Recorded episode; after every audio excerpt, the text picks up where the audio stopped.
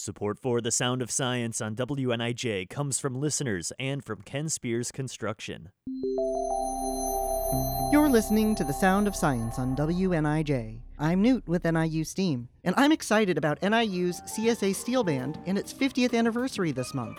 Today we have the director of the Community School of the Arts Steel Band, Yuko Asada, here to talk to us about tuning the steel pan.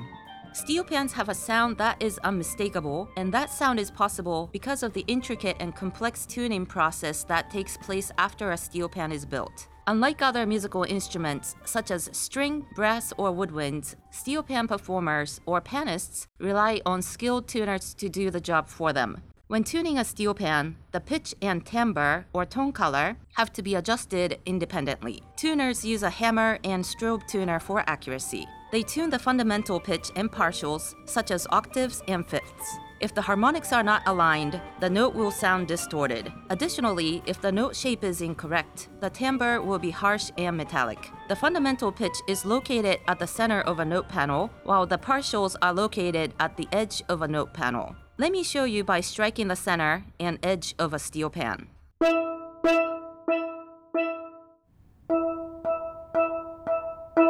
The tuner needs to know where to strike to move the fundamental and harmonics and must constantly analyze to figure out how pitches need to be moved and aligned.